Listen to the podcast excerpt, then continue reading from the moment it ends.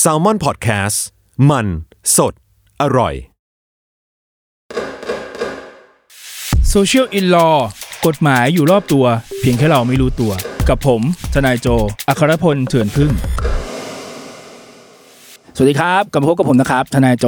กับรายการ Social in Law นะครับ ผมโจครับ นับหน้าที่แทนพี่วิชัยครับ วันนี้เราจะคุยอันไหนก่อนดี มี 2 เรื่องที่เราเตรียมไว้ ผมว่า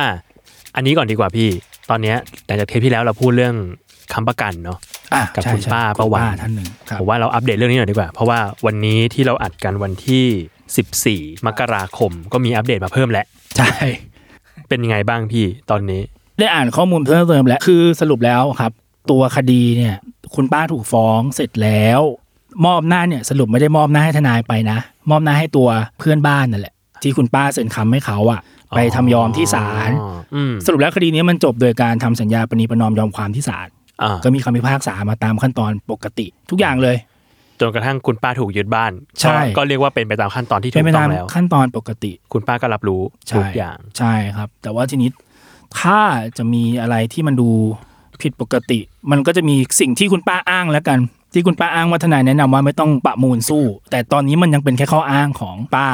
ฝ่ายเดียวนะ เพราะว่าทนายเขาก็บอกว่าเฮ้ยผมก็ไปยกป้ายประมูลสู้ปกติ กับผู้เข้าซื้อรายอื่น อืม ๆ ซึ่งคุณป้าก็มีสิทธิ์จะค้านราคาได้อยู่แล้ว ครับ เออประมาณเนี้ยครับ อื อืม ม มันก็เลยกลายเป็นพลิกและจากที่พี่เคยบอกว่าอาจจะลื้อฟื้นคดีได้ มันกลายเป็นว่ามันจบทำยอมไง ตอนนี้น่าจะไม่ได้แล้วล่ะ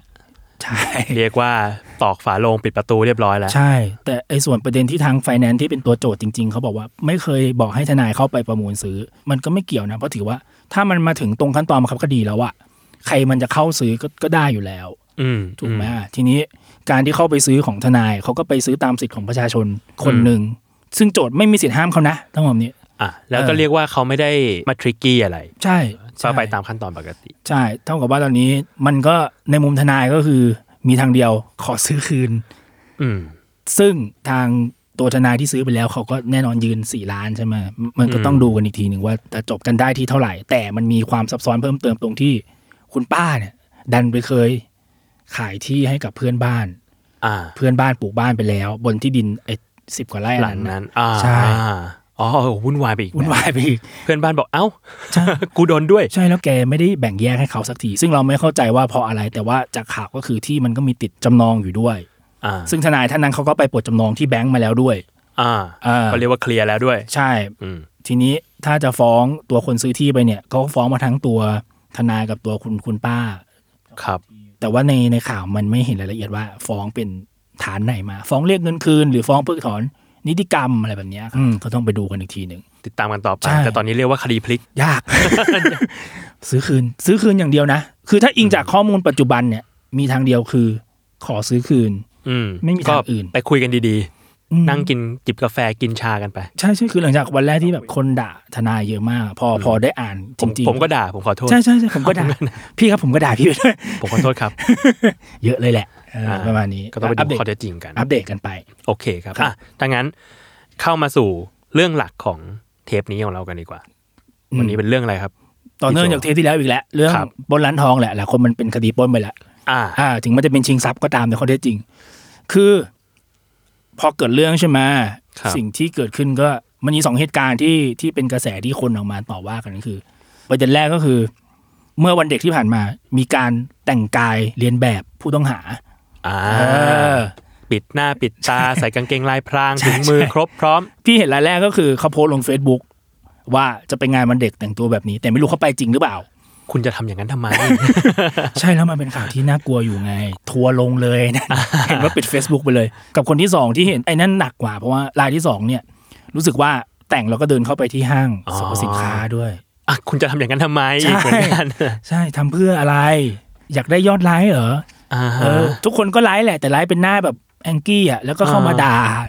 ก็ได้ engagement กันไป เออทำเพจหรือเปล่าไม่ใช่ก็ไม่ได้ทำเพจนะ คุณอยากได้แองเกจเมนต์ไปเพื่ออะไร ไม่เข้าใจ โอ้ย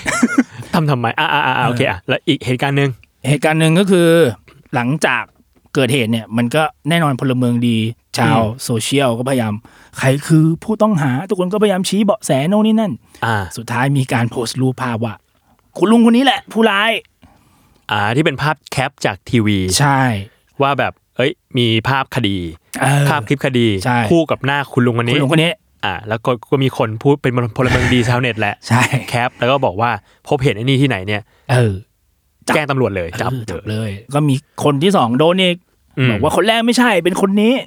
อ่า เคยมีประวัติมาก่อนอะไรของเขาแหละ ซึ่ง เขาก็ ทั้งสองคน ไม่ได้เป็นผู้ทำลายตัวจริงทั้งคู่ เป็นนักข่าว คนเออใช่คนหนึ่งเป็นนักข่าว อ่า เออแต่แต่คนที่สองนะต้องบอกเขาเคยมีประวัติต้องโทษจริง อ่า แต่เพียงแต่ว่าต้องต้องแยกนะ คดีนั้นก็ต่างหากเขาพ้นโทษมาแล้ว อ่า เรื่องนี้เขาไม่เกี่ยวไม่ได้ทำลูกเขาแบบนั้นไม่ได้ ผมไม่ได้ดูว่าของคนที่สองนี่ทำไมเขาเขาโดนแคปนะ ใช่งงมาก ไม่ อ้าว รู้ยังไง คือทุกวันนี้ยังหาต้นตอไม่ได้ว่า โอ้ย ไอเพจต้นทางเนี่ย ที่เอาลงแล้วมีคนเซฟต่อแล้วก็ อ่ มาโพสต์ใหม่ให้คนแชร์เอายอดไลค์ยอด engagement อ่า เออแบบเนี้ยครับ ก็ต้องบอกทุกคนว่าสถานการณ์นี้ก็จะเย็นๆกันหน่อย ใช่ โอเค นะครับ ทุกคนอยากเป็นคนดี ทุกคนอยากจะโชว์ว่า เรามีข้อมูลที่อัปเดตกว่าทุกคน อ่า เออ ไว้แหละยุคโซเชียลเนาะ ใช่คนแชร์ไปเยอะปั๊บยอด engagement ดีเผื่อขายครีมไงคือแต่น้องบอมนี้ที่จริงเราจะเห็นกรณีไอ้แชร์รั่วอย่างเงี้ยบ่อย ๆ อ่าฮะ เออแบบเวลามีคดีปั๊บถ้าเกิดผู้ร้ายยังเป็นที่คุมเครืออยู่ ก็จะมีเพจ อ่า หรือใครก็ตามที่พยายามชิงพื้นที่ว่าไอ้นี่แหละ อ่าคารู้ค่าเห็น เออผมมีข้อมูลคือไอ้นี่แน่นอนอะไรแบบเนี้ย อ่ รีโพสต์แล้วก็ตั้งข้อสันนิษฐาน เหมือนตัวเองลงไปสืบจริงเลยนะ อืม มันก็ชอบอ่านนะเขาก็จะแบบนี่ครับ มันต้องวิ่งไปทางนี้แน่นอนครับหนีไปทางนี้ครับ อ่า ผมเดาว่าจากภาพวงจรปิดมันต้องไปทางนี้แน่นอนอะไรแบบนี้ตำรวจยังไม่รู้เท่าเขาเลยมั้ง อ่าถ้างั้น มาที่ประเด็นของเราทำอย่างเงี้ยผิดกฎหมายไหมพี่ ผิดสิ ต้องบอกเลยว่าผิด คือคือผมเข้าใจในความหวังดี อืม อยากรีบลงข้อมูลผู้ต้อง อืม สงสัย อ่า เออ แต่ก็อยากให้มีสติก่อนแชร์นิดนึง เพราะว่าถ้าลงรูปโดยที่ไม่ชัวร์ อืม และถ้าเจ้าของรูปเขามาเจอทีหลัง แล้วมันเสียหายความความเสียหายเกิดขึ้น อืมฮึ อ่ะโอเคต้องต้องไล่เป็นสเต็ปอย่างนี้ก่อน ถ้าลงรูปแล้วก็กล่าวหาว่าเขาเป็นโจรแบบนี้มันอาจจะผิดแค่หมิ่นประมาท อืม แต่ต้องย้ำว่าลงรูปเฉยๆอ่าลงรูปเขาลงหน้าเขาเฉย ลงรูปแล้วก็เหมือนตู่ว่าเขาเป็น ๆเออ มีแคปชั่น ผู้ต้องหา ใช่ใช่ แต่ถ้าคุณถึงขั้นแอดวานซ์ไปอีกขั้น มีการตัดต่อรูปภาพ อ่า เปรียบเทียบโน่นนี่เชื่อมโยง อ่า เพื่อให้คนอ่านคนเห็นโพสต์เนี่ย เข้าใจไป เข้าใจไป อันเนี้ยมันจะลากไปถึงพรบคอมได้มาตรา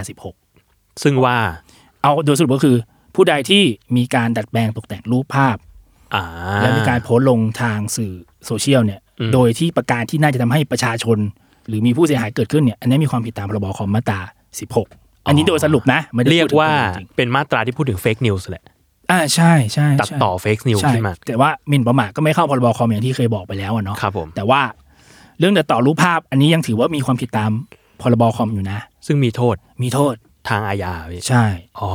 จำคุณโดนจำคุกได้ ใช่ มันมีข้อยกเว้นในการรับผิดอยู่ก็คือ เป็นการลงโดยสุจริตติชมตามข่าวเหมือนเหมือนที่เราทราบกันในในหลักกฎหมายทั่วไปเนาะ อ่า แต่การที่คุณถึงขั้นลงมือตัดต่อ เรียกว่าคุณมีเจตนาแห เอ ละ อ อ่า คือคุณจะอ้างว่าไง ไม่ได้ตั้งใจ ตั้งใจชัดๆเลย ลงแรงด้วย มันไม่มีใครสะดุดคีย์บอร์ดล้มแล้วตัดต่อรูปภาพได้มั้ง ละเมอตัดต่อ เออจะบอกว่า ละเมอเปิด ขาจตนา Photoshop เออ จะบอกว่าอะไรนิ้วลั่นแล้วโพสต์ก็มันก็ไม่ได้ไง อ่า เออแต่มันเคยมีคนถามอย่างนี้นะไม่ได้มีเจตนา อืม และการรับผิดทางอาญาต้องมีเจตนาไม่ใช่เหรอ เธอเธอโพสต์ลง Facebook อ่ะเธอขาดเจตนายังไงอะอยากรู้เหมือนกัน คุณก็คือคุณต้องเจตนามาแต่แรก ใช่ แล้วล่ะ ใช่ใช่คุณตั้งใจโพสต์อ่ะมันจบตั้งแต่คุณโพสต์เสร็จแล้ว ถ้างั้นถามหน่อยพี่ อยากรู้ว่าอ่ะอันเนี้ยเราพูดถึงคนที่เป็นต้นต่อของไอ้ข่าวพวกนี้เนาะ อ่า คนที่โพสต์ คนที่แบบเขียนแคปชั่นลีดไปในทางนั้น ว่าแบบเฮ้ยคนเนี้ยแหละผู้ต้องหา ซึ่งทำให้คนที่เขาไม่ได้ผิดจริง ๆ หรือเขาไม่ได้ทำจริงๆอ่ะเสียหาย ใช่ แล้วในกรณีนี้สมมุติเราเป็นชาวเน็ตเหมือนกัน ไปเจอข่าวนี้หุยอยากช่วยจังเลยเว้ยเฮ้ยมีข่าวนี้ออกมาเว้ยคนนี้เป็นผู้ต้องหาแชร์ดีกว่า แชร์เลย เอาตามปัจจุบัน คนแชร์ก็ถือว่ามีส่วนในการเผยแพร่นะ อ่า เออ คือแต่ก่อนเนี้ยมันก็ยังก้ากึ่งว่า คนแชร์ผิดไหมเพราะคนแชร์ไม่ได้เป็นต้นโพสต์ไม่ได้เป็นคนพิมพ์ข้อความ ใช่ แต่ช่วงหลังเนี่ยมันมีการตีความแล้วว่าคำว่าการเผยแพร่เนี่ยมันรวมไปถึงผู้ที่กดแชร์ไป เพราะถือว่าคุณมีส่วนร่วมในการเผยแพร่ข้อความหรือรูปภาพนั้นๆอ่า เออ ฉะนั้นก็จะกดแชร์อะไรก็เช็คก่อน คิดกันหน่อย หน้าวอลเราก็เป็นสาธารณะ เดี๋ยวนี้มันตรวจสอบไม่ยากนะ อืม เอาจริง ๆ เลย มิจฉาชีพหรือเปล่าข่าวปลอมหรือเปล่าอันนี้มันมันไม่ยากเลย ต้องบอก อืม ต้องบอกแบบนี้แล้วกันเพราะเพราะเมื่อวานส่วนตัวนี้เล่าประสบการณ์เมื่อวานก็เพิ่งมีมีมิจฉาชีพแหละมามาแบบฟอร์มว่าจะมีการจัดแข่งอันนี้ อืม ก็แค่ขอเลขบัญชีไปปั๊บก็เอาชื่อไปเซิร์ชก็ขึ้นมาแล้วไอ้นี่เคยมีประวัติช่อโกงยังไงบ้าง อ่า เออเดี๋ยวนี้มันไวมากโซเชียลมันมันจะเตือนภัยกัน ก็คล้ายๆกันกรณีแบบนี้เหมือนกันครับ ข่าวจริงข่าวปลอมอ่ะเดี๋ยวนี้มันเช็คได้นะ ม แต่ต้องแบบใช้เวลานิดนึง ค่อยๆเซิร์ชไปตามตามข้อมูลของมัน ผมว่าเดี๋ยวนี้มันไวแหละ พอเป็นโซเชียลเนาะทุกอย่างมัน ไว ข่าวมัน ไวนะ ไวหลักฐานมันไว จริงปลอมไม่รู้ไวหมดเลย คือคือการลงรูปปลอมเพื่อโจมตีกันเนี่ย แต่ก่อนมาอาจจะตรวจสอบกันยาก แต่เดี๋ยวนี้เห็นมาแป๊บเดียว อ่ะ ตรวจสอบได้แล้วเอ้าเนี่ยอย่างล่าสุดก่อนเราอัดเนี่ยมีมีงานวิ่งสองงานวิ่งกับเดิน อ่า ต่างฝ่ายต่างก็เล่นงานกันก็เรื่องของเขาไม่เกี่ยวกับเรา อ่าฮะ เออ แต่ว่าเห็นไหมพอไอ้ฝั่งนี้ลงรูปปลอมปั๊บไอ้ฝั่งนึงก็โต้กลับได้เลยว่าเอ้ยไม่ใช่ไอ้ฝั่งนี้ลงรูปปลอมปั๊บไอ้ฝั่งนึงก็โต้กลับเลยว่าไม่ใช่ เรียกว่ารีเช็คกันง่าย ใช่เดี๋ยวนี้มันง่ายมากเลยนะ ฉะนั้นการลงรูปผู้ต้องหาหรือผู้ลายพวกเนี้ยในคดีดัง ๆ ถ้าไม่ชัวร์ อืม อย่าไปลงครับ อ่า เออเพราะเรื่องนี้เจ้าตัวเขาไม่โอเคนะเขาแจ้งความแล้วนะ ก็จริงก็จริง เออ ผมนึกถึงไอ้นี่เลย ผมเพิ่งไปดูสารคดี Netflix มา อืม เรื่องไอ้นี่ Don't fuck with cats ยังไม่ได้ดูครับ มันคือสารคดี พูดง่ายๆ คือนักสืบพันทิปพี่ เออ เออ มันคือแบบมีคนลงคลิปทรมานฆาตกรรมแมว แล้วปรากฏว่ามีชาวเน็ตอยู่กลุ่มหนึ่ง เป็นคนรักแมวมาก รู้สึกว่าแบบโหต้องไปต้องสืบหาตัวไอ้นี่ให้ได้ อืม เอ้ยมันก็เป็นมุมหนึ่งของชาวเน็ตเหมือนกันนะ ที่แบบสุดท้ายแล้วเขาก็ก็หาจนเจอว่าไอ้เนี่ยเป็นใคร โหมีการแบบเข้าไปดูในรูปของไอ้คนนั้นในห้องไอ้คนนั้นวิเคราะห์ว่าแบบของในห้องมันซื้อมันจากไหนขายทวีปไหน เพื่อที่จะหาว่าไอ้คนเนี้ยมันอยู่เมืองไหนวะมันเป็นใครวะ อืม เออ แต่สุดท้ายทุกอย่างมันไม่ได้เป็นเรื่อง เรียกว่าเขาไม่ได้ปล่อยพับลิกเขาค่อยๆสืบกันเหมือนตั้งตัวขึ้นมาเป็นกวนนักสืบของออนไลน์ อืม แล้วก็ค่อยๆ เก็บหลักฐาน เพื่อที่จะส่งตำรวจ เออ ซึ่งผมรู้สึกว่า เฮ้ย อันเนี้ยมันมันเป็นแง่มุมต่างๆ ของอินเทอร์เน็ตเนาะ อินเทอร์เน็ตมันทำให้ทุกอย่างมันง่ายขึ้นมากแม้แต่การการหา เอ่อ ตัวผู้ต้องหาเองก็ตาม ง่าย ใช่ใช่เคยเคยมีประสบการณ์อะไรแบบนี้มาอยู่บ้าง เช่น เออรุ่นน้องพี่คนหนึ่งถูกผู้หญิงคนหนึ่งมาคุยใน Facebook แล้วก็ อืม ตกลงเป็นแฟนกันโดยที่ไม่เคยเจอหน้าแหละตามยุคสมัยนี้เนาะ อืม ซึ่งเราก็สงสัยมาตลอดว่าผู้หญิงคนนี้ไม่มีตัวตนจริงหรือเปล่าวะ เป็นใครวะ ใช่ สุดท้ายเราก็ใช้รูปอะไปสืบ จนพี่อะไปเจอตัวจริงของเขา ซึ่งไม่ใช่คนนี้ ใช่ โอ้ยหลอกเงินหลอกทองกันไปเยอะเลยแหละ สุดท้ายเจ้าตัวน้องเขาเป็นแบบนางแบบ อืม นิตยสาร แต่เราอาจจะไม่รู้จักใช่ไหมเราไม่ได้แบบติด อื ตาม ม อืม ก็น้องเขาก็ไปแจ้งความของเขาว่าเอ่อ โดนเอารูปไปใช้ แต่น่ากลัวนะ คือ จริ คื ง อคดีนั้นน่ากลัวมาก เล่าสู่กันฟัง ไอ้นั้นสร้างสร้าง Facebook ปลอมขึ้นมาใช่ไหมครับ แล้วมีเพื่อนใน Facebook มาเม้นโต้ตอบ เหมือนว่ามีการพูดคุยกับมีเพื่อนอยู่ในชีวิตจริงอย่างนี้เรียนอยู่ที่นี่ อ่า สรุปแล้วทุกแอคเคาท์อะมันทำคนเดียวหมดเลย ว่างเนาะ เหี้ยโคตรน่ากลัว คุณว่างอ่ะ เออมันน่ากลัวมากนะ คือถ้าเกิดอ่ะอย่างรุ่นน้องผมอะมันอาจจะไม่เชี่ยวชาญไม่มีภูมิต้านทานมากพอที่จะไปไล่เช็คข่าวหรือเฟกนิวพวกนี้ ครับ หรือไปดูว่ารูปตัดต่อพวกนี้มันมีอยู่จริง อืม อะไรบ้าง ก็โอนโอนเงินให้เขาซื้อทอง โห โคตรโหดอะ เสียหายหลายแสน ใช่ใช่อยากให้เช็คกันก่อนเดี๋ยวนี้ทุกอย่างที่ลงมันเชื่อทันทีไม่ได้ เออ ผมว่าอินเทอร์เน็ตมีข้อดีแล้วมันก็มีข้อเสียเนาะมันกลายเป็นว่าแบบเออเนี่ยอย่างที่บอกมันสืบอะไรต่างๆ ได้ง่าย มันก็ดีตรงที่เอ้ยเรารู้ว่ามันปลอมได้ง่าย แต่ในขณะเดียวกันพอมันไวอะ่ะมันก็กลายเป็นว่าไอ้ข่าวที่มันไม่ถูกต้องมันก็กระจายไวด้วยเหมือนกัน ใช่ อย่างตอนต้นที่เราคุยกันเรื่องข่าวป้าวันใช่ไหม อ่า เห็นไหมข่าววันแรกมามันข้อมูลไม่ครบ ใช่ใช่ พอวันอ่ะพอหลังๆมา มันก็ลงที่ถูกต้อง อืม แต่ทุกคนก็คือแชร์วันแรกไปหมดแล้ว ใช่กลายเป็นอย่างนั้นไป เออ ก็ต้องเรียกว่าใช้วิจารณญาณกันนิดนึง ซึ่งไอการแชร์นี่แหละ บางครั้งถ้ามันไม่ถูกอ่ะ อืม หรือถ้ามันไปกลายเป็นความผิดตามกฎหมายอ่ะ อืม เออ มันจะย้อนกลับมาหาเรานะ ถ้าเกิดต้นเรื่องเขาไม่โอเคเขาไม่แฮปปี้ อืมเอ้ยเดี๋ยวนะ ถามหน่อยเหมือนเมื่อกี้พี่บอกว่ามีคนแบบเขาสวมรอย ใช่ไหมอย่างเงี้ยผิดกฎหมายปะ ตอนไปแจ้งความเอาจริงๆมันก็ต้องดูว่าการสวมรอยดังกล่าวทำความเดือดร้อนให้กับต้นเรื่องยังไงบ้างอยู่ โอ ดี เค แปลว่าแค่สวมรอยเฉย อืม ๆ อาจจะเอาเรื่องอะไรไม่ได้ ใช่ แต่ถ้าสวมรอยปุ๊บแล้วคุณไปแบบอ่ะเอาเรียกว่าหน้าตารูปเราไป หลอกเอาเงินคนอื่น เอออะไรแบบเนี้ย อ่ะอย่างเงี้ยมีคนเสียหาย อ่าอาจจะพอโยงไปได้ อ่า เพราะว่าเอาเข้าจริงในไทยถามว่ากฎหมายเอาผิดเรื่องพวกนี้ชัดเจนไหมยัง อืม ยัง แล้วอย่างเงี้ยพี่สมมติเนี่ยเพื่อนพี่โด น โดนมาจีบแล้วหลอกเอาตังค์ไปเอาเอาเอาเงินเอาทองไปอะไร เอ เงี้ย อ มันเอาคืนมาได้ไหม ก็ในทางปฏิบัติจริงมันฟ้องเอาคืนกันได้นะ ได้ใช่ไหม เอาเรื่องได้ว่าถูกหลอกลวงหรืออะไรก็ตาม แต่ว่า ไม่ใช่แบบโดยสมัครใจรักมากไม่ใช่ เขาจะสู้กับในบาง โอเค บางเคสเขาจะสู้ว่าเอาก็ให้โดยเสน่หานี่ เออใช่เพราะมันจะมีคำเนี้ยให้โดยเสน่หา เออ เฮ้ยตอนนั้นคุณก็เสน่หาเรานี่ ใช่ อะไร ก็ เงี้ย คุณก็ก็คุยกันก็ชอบกันจริงๆอ่ะ อ่า แต่ส่วนเราหลอกเป็นอีกคนนึงเอาลูกคนอื่นมาหลอกโปรไฟล์มาหลอก อ่า เออเขาก็จะอ้างเขาแหละ แต่ว่าในในทางปฏิบัติจริงมันก็ต้องดู คือบางบางคนบางเคสเขาอายตัวจริงเขาก็มีนะ แต่ว่าอยากคุยอยากจีบเราจริง ๆ ก็มี อ่า อ่าเขาอาจจะไม่ได้ตั้งใจหลอกหรอกแต่เราให้โดยเสน่หา อันนี้อาจจะอาจจะใช่ แต่เคสที่ตั้งใจเอาโปรไฟล์มาหลอกเลยอย่างเงี้ย อันเนี้ยมันช่อโกงชัดเจนอยู่แหละ อืม อืม อืมอืมก็ต้องดูเป็นเคสเคสไป ใช่ใช่ใช่ใช่ ถ้าไหนแบบดูตั้งใจแบบโหเอาคนสวยๆมาเพื่อล่อเอาตังค์ เดี๋ยวนี้เยอะอ่าอย่างที่ผ่านมาประสบการณ์ฟ้องก็มีทั้งอะไรถูกหลอกจากอะไรนะแต่ก่อน B Talk ที่ปิดไปแล้ว อ่า ทุกวันนี้ก็จะเป็น Tinder อ่า เออ ก็มีแอปใหม่ๆมาเรื่อย ใช่ใช่ใช่อย่าไปเชื่อนะครับว่ารูปใน Tinder เป็นของจริง แต่ก่อนไม่เคยไม่เคยเล่นเลยนะจนจนแบบมีคดีแล้วเขามาปรึกษาก็ลองโหลดมาดูบางครั้งเราก็สไลด์ไปเนี่ยรูปดาราเนี่ยทำไมคุณเชื่อกันวะ ๆอ๋อเหรอ เออบางคนเอารูปดารามาลงแบบเนี้ย โอ้แล้วมันไม่มีการตรวจสอบเลยเหรอพี่ อย่างนี้ลำบากเหมือนกันนะเนี่ย tinder เหมือนมันเหมือนมันให้คนที่แบบสมัครไอ้เขาเข้าไปลงรูป อ๋อ เองอะไรประมาณเนี้ยจำไม่ได้มันเชื่อมกับ Facebook หรือเปล่าถ้าแต่เหมือนมันให้ลงลงรูปเองได้ว่าคุณจะเอารูป รูปไหนลง เออ อ๋อ ประมาณ เชี่ยโอ้ยน่ากลัว เคยเปิดเจอรูปเพื่อนตัวเองอยู่ใน tinder แล้วก็ไปถามมันว่ามึงเล่น tinder ด้วยเหรอ บอกว่ากูไม่ได้เล่นเนี่ยโอ้ย เออ น่ากลัวอินเทอร์เน็ต น่ากลัวต้องต้องต้องเช็คดีๆเพราะอย่างเรื่องไอ้เรื่องที่แชร์กันเนี่ยผมรู้มันเป็นอย่างเงี้ยหลายคดีจนเรารู้สึกว่า ทุกคนคิดว่าเฮ้ยผมทำด้วยความหวังดีมันไม่ผิดหรอกผิด อืม ผิดนะ อยากให้เข้าใจก่อนว่า จะลงแบบนั้นไม่ได้ หรือแชร์แบบนั้นไม่ได้ อืม เออเพราะถ้าเกิดเขาเอาเรื่องมาโอเค โทษมันอาจจะสุดท้ายอาจจะยอมความ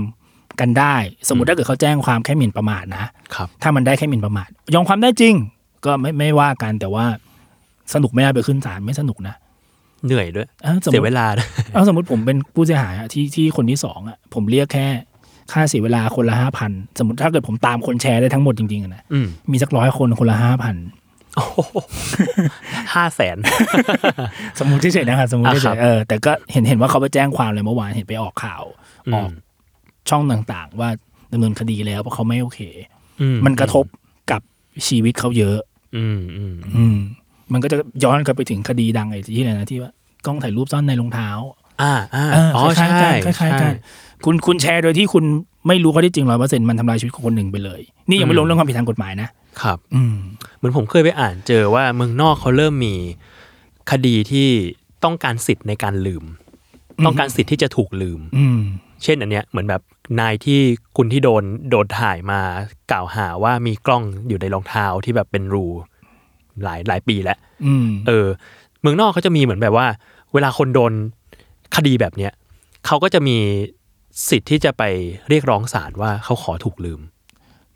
เพื่อที่จะลดเหมือนลบสิ่งเหล่านี้ออกจาก ให้ให้ลบออกจากระบบ เออออกจากระบบการเซิร์ชออกจากระบบ SEO ต่างๆอะไรเงี้ยเพราะไม่งั้นแล้วชีวิตเขาจะแบบอยู่ยากมากเลย แต่มาตราสิบหกเนี่ยเรื่องโทษมันมีบังคับให้ลบด้วยนะ อ่า อ่า เอ้ยดี มีมี ก็ควรจะเป็นอย่างนั้นแห มั ละ นอยู่ในมาตราสิบหกเรื่องโทษต้องลบต้องลบข้อมูลออก เพราะไม่งั้นมันจะก็ก็จะกลายเป็นว่าคุณมาแก้ข่าวแล้วล่ะ ตัดสินก็เป็นอย่างนี้แล้วล่ะ แต่พอ ใช่ กลับไปเซิร์ชปุ๊บ ไอ้ก้อนเนี้ยมันยังอยู่ไง คือคือเรื่องเนี้ยพี่มองในสองแง่แง่ว่า คนที่แชร์อยากให้ระวังกว่านี้ ครับ กัแง่ที่สองก็คือหลายคนน่ะเวลาเจอลงรูปแบบเนี้ยไม่ค่อยลุกขึ้นมาตอบโต้ อืม เพราะว่าอาจจะอายอ่ะมันไปไกลแล้วอ่ะ อืมอืม เออ จริงจริงจริง มันไปไกลแล้วเขาไม่รู้ว่าเชี่ยไปแจ้งความแล้วจะยังไงต่ออะจะตามได้ครบหรือเปล่าก็ไม่รู้ อืม แต่อันนี้แต่เข้าใจได้ว่าพอมันเป็นเซตเฟซบุ๊กหรือทวิตเตอร์พวกนี้มันตาม อาจจะยากนิดนึง อืม แต่มันตามได้นะ ต้องย้ำว่ามันตามได้จริง มันแทร็กได้แหละ ๆ ใช่จากประสบการณ์ตรงของการทำงานมา มันตามตัวคนโพสต์ได้นะ อืม แต่ครบไหมอีกเรื่องหนึง่ง อืมอืม ฉะนั้นการไปแจ้งความไว้ก่อน เป็นสิ่งที่คุณควรทำ อืม ถ้ามันเกิดเหตุแบบนี้ในชีวิตคุณในอนาคตถ้ามี ครับ อืม อืม แนะนำเลย เรียกว่า อ คุณมีสิท ธิ์ ธิ์ทำแบบนี้ได้ ใช่ อืม อยู่ๆคุณมีคนมากล่าวหาว่าคุณเป็น โจรคุณฆาตกร อืม เออ ในตอนนั้นวันเกิดเหตุควรจะนั่งกินมาม่าอยู่บ้านก็ได้ อืม เออ เพราะนั้นก็ออกไปใช้สิทธิ์เรานะครับ ใช่ใช่ ถ้าสมมติว่าคุณโดนแบบนี้ มันตามได้จริง ๆ มันตามได้จริงครับ แต่เพียงแต่ว่าอาจจะต้องใช้เวลานิดนึง ครับ อืม งั้นหมายถึงอีกเรื่องหนึ่ง ครับ ไอ้พวกที่แต่งตัว ไอ้ เรียนแบบผู้ต้องหาเนี่ย โอ้อันนี้แย่นะ มันผิดอะไรไหม ผิดไหมอ๋อผิดผิดไหมผิดคือตำรวจเขาก็มาให้ข่าวแล้วแหละว่า มันอยู่ในส่วนละหูโทษแหละ อ่าฮะ เออ แต่หูโทษคือโทษเบา โทษเบาทำให้ผู้อื่นตกใจกลัวจำคุกไม่เกินหนึ่งเดือนปรับไม่เกินหนึ่งหมื่นบาท อ่า เออ คือเดี๋ยวนะ ผมผมถามนิดนึง อย่างเงี้ยแล้วหูโทษอย่างเงี้ยก็คือใครไปฟ้องก็ได้เหรอพี่ ผู้เสียหายก็เป็นใครก็ได้ครับ เช่น ที่ตกใจ ใช่ จาก ใช่ สิ่งนี้ ใช่ หรือรู้สึกว่าสิ่งนี้คุกคาม ใช่เอ้ยรู้สึกว่านี่มันคือการขู่ชั้นประมาณเนี้ยครับ ที่ตำรวจที่ยกขึ้นมานะครับ อืม แต่แปลว่า สมมุติว่าเราไปเจอคนแต่งตัวแบบนี้ในเน็ต อืม หรือแม้แต่ในห้าง อืม ที่เขาเดินเดินไปเออแต่งตัวแบบนี้ก็เดินเดินเข้าห้างอะไรเงี้ยเพื่อเรียนแบบผู้ต้องหา อืม แต่ว่าเราสามารถไปบอกตำรวจได้ แจ้งความได้ แจ้งความได้ แจ้งความไว้ก่อนได้ว่าเฮ้ยเราเรารู้สึกว่ามันอันตรายนะแบบตั้งใจแบบนี้ อ่า แต่ว่าต้องต้องบอกแบบนี้ก่อนเคสคือมันมีหนุ่มบิ๊กไบค์หลายคนแชทมาปรึกษาพี่ในเพจว่า ครับ พี่ครับปกติผมแต่งตัวแบบนี้เลยครับ ละเว้นไปก่อนในช่วงนี้ เออฮัลโหลอย่าแต่งเลย ใช่ คือเขาก็ปรึกษาว่าพี่ครับมันคือเครื่องแบบที่คนที่ขับบิ๊กไบค์หลายคนน่ะเขาแต่งแบบนี้กันเป็นปกติ เข้าใจ เออต้องแบบนี้ก่อนนะ เข้าใจเลย เออ ซึ่งวันอ่ะอย่างที่วันที่พี่โพสต์ลงเพจอะเราก็แบบมีก็มีคนมาคอมเมนต์เลยนะว่า ปกติผมก็แต่งตัวแบบนี้ครับพี่ อ่า เออ เออ เข้าใจเลย เออ ซึ่งอย่างเงี้ยพี่ก็จะแนะนำว่า หยุดไปก่อนอย่า แต่ง แต่งอย่างอื่นไว้ก่อน เออคือเข้าใจว่าคุณไม่ได้ตั้งใจมามาแกล้งหรือมาหลอกคนแบบแบบคนที่เขาทำกันสองสามคนนั้นตามข่าว ครับ แต่ตอนเนี้ยกระแสมันเป็นแบบนี้อยู่ อืมอืม คือสมมติว่าอ่ะคุณอาจจะบอกก็แต่งตัวแบบนี้จะขับรถไปไปข้างนอก อาจจะแวะซื้อกับข้าวที่ห้าง อ่า แต่ถ้าคนอื่นเขาตกใจเขาวิ่งไปแจ้งความเพราะเขาคิดว่าคุณตั้งใจขับ อ่าม มาข่มขู่หรือ อ่า ไอ้นี่คือพฤติกรรมเลียนแบบ ก็เรียกว่าช่วงที่ข่าวกำลังร้อนอยู่ ใช่ใช่ ก็เว้นไว้ก่อน เว้นไว้ก่อน อย่างน้อยก็เปลี่ยนเสื้อดำเป็นเสื้อขาวก็ได้ ใช่ อย่าใส่ เลย อย่าใส่เลย เปลี่ยนเสื้อเปลี่ยนเป็นเสื้อขาวใส่กางเกงลายพรางก็เปลี่ยนเป็นกางเกงอย่างอื่นคาโก้สีอื่นกันไ ประมาณประมาณนั้นครับ คือโทษมันไม่หนักหรอกแต่อย่างอย่างที่บอกมันมันไม่เหมาะ อืม ในสถานการณ์ตอนนี้ใช้คำนี้เลยกัน อืม เออ แต่ผมว่าเดี๋ยวสักพักก็จะเริ่มซาแล้วล่ะ คนก็จะไม่ตกใจกับสิ่งนี้มากแหละ ใช่ น่าจะประมาณเดือนเนี้ยน่าจะน่าจะดีกันขึ้นแหละ ใช่ ก็เอาว่า แต่ถ้าสมมติไม่มีเจอโพสต์ที่เห็นแล้วล่ะ ว่ามึงจ งใจ ที่จะแต่งอย่างนี้แบบล้อเลียนหรือว่าแบบอยากดังหรือว่าแบบอยากได้ engagement อะไรก็ว่าไปแจ้งความได้ แจ้งความได้แจ้งความได้ อืม อยากได้ไปทำไมกันคุณทำเพจหากินกันเหรอ ขายครีมไง เอาขายครีมเอาโอเคโอเค นี่กวนครีมเตรียมอยู่หลังบ้านแล้ว ครีม แต่น่ากลัวนะเคยเห็น อย่าหาว่าไปมันมีจริงๆนะ โอ้ยอ่ะโอเค งั้นก็เรียบเรียกว่าครบประเด็นแล้ว ขอประเด็น แปลว่าจากนี้ไปถ้าสมมุติว่าคุณถูกกล่าวหาด้วยข้อความที่ไม่เป็นจริง อ่า ทางอินเทอร์เน็ต ใช่ ทางโซเชียลเน็ตเวิร์ก ใช่ ก็เรียกว่าสามารถแจ้งความได้ ใช่ แล้วก็ขอให้ลบโพสต์นั้นออกไปได้ ใช่ใช่ แล้วก็ในขณะเดียวกัน ถ้าคุณไปเจอโพสต์ที่ เอ้ย มีคนมาแต่งตัวเรียนแบบผู้ต้องหา หรือทำท่าทีเรียนแบบอะไรที่ทำให้รู้สึกตกตื่นตระหนกตกใจ เหมือนถูกขู่อะรู้สึกว่าถูกขู่อะ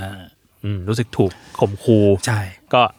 เรียกว่าฟ้องแจ้งความได้ แจ้งความ เหอนกัน ได้ ถึงโทษมันจะเบาก็เถอะแต่ก็ทำไปเถอะตามสิทธิ์ อืมอืมโอเคครับ งั้นอีพีนี้ก็ประมาณนี้เนาะ ครับ ก็ ทีนี้ไม่มีอะไรแล้วก็พบกับรายการโซเชียลวีลอได้ใหม่นะครับ ทุกวันพุธทุกช่องทางของ s ซ m o n Podcast นะครับผมสำหรับผมทนายโจครับ สวัสดีครับโจครับ ครับ ลากันไปก่อน สวัสดีครับ ช่วงเปิดประมวลกับทนายตัวแสบ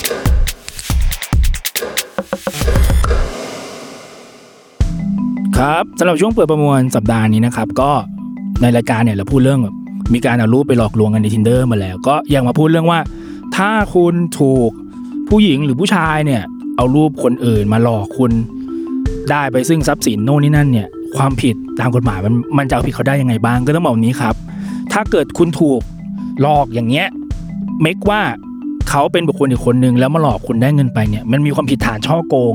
ตามกฎหมาย ซึ่งถ้าเกิดช่อโกงโดยการหลอกว่าเป็นอีกคนนึงเนี่ยโทษมันจะหนักกว่าช่อโกงปกติ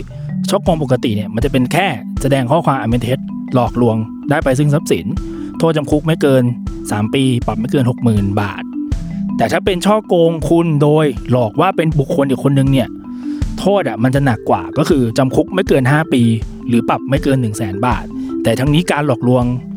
แบบเนี้ยมันต้องถึงขั้นว่าหลอกให้คุณจนเชื่อว่า เขาคือบุคคลคนนั้นๆ จริง ๆ เช่นเขาหลอกว่าเขาคือ